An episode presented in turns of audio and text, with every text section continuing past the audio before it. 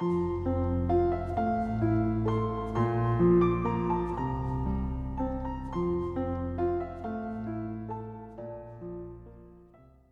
位听友，大家好，我是明哲。想要获取每日热点文字版和更多备考内容，请关注微信公众号“金牌公考”。今天的热点来自《中国青年报》慧慧的文章：“没收学生手机，当众砸毁，到底好不好？”这些年，不少学校都曾因过激的管理手段登上新闻版面。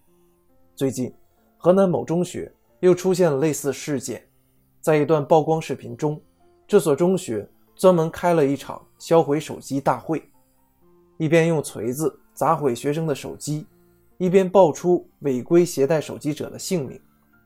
而在事件被曝光后，学校负责人不仅毫无愧色，还坚持强调一切都是为了学生好，引起了广泛争议。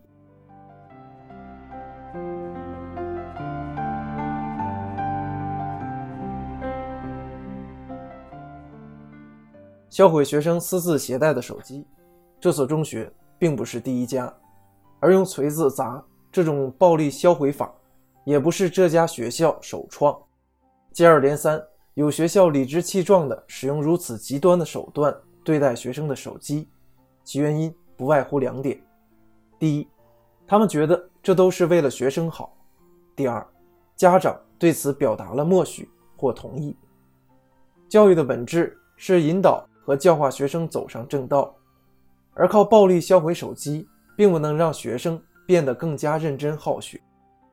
以前没有电子产品的时候，学生们倒不会玩手机，但也会偷偷看小说、传纸条，甚至只是看着窗外的鸟发呆、走神。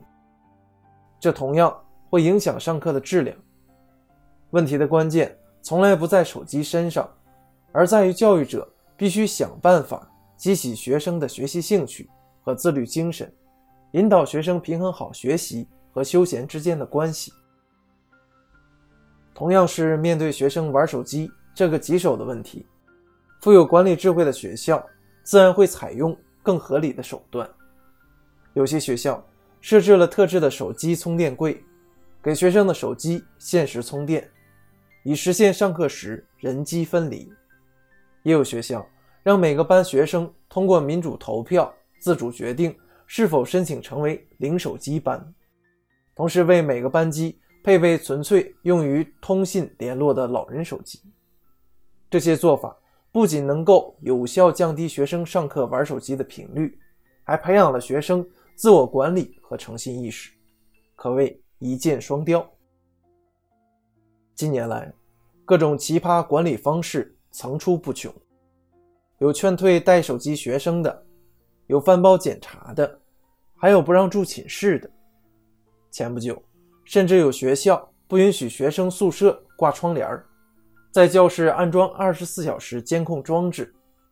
学校做出这些行为时，都声称是为了学生好，但这些以爱之名的做法，空有良善的初衷，却无法真正实现教育的目的。教育的目的。与根本使命不是让孩子们感到压力与不快乐，而是成就人的丰富心灵。管理学生也是为了给他们创造更好的教育环境，而简单粗暴的教育方式恐怕难有好效果。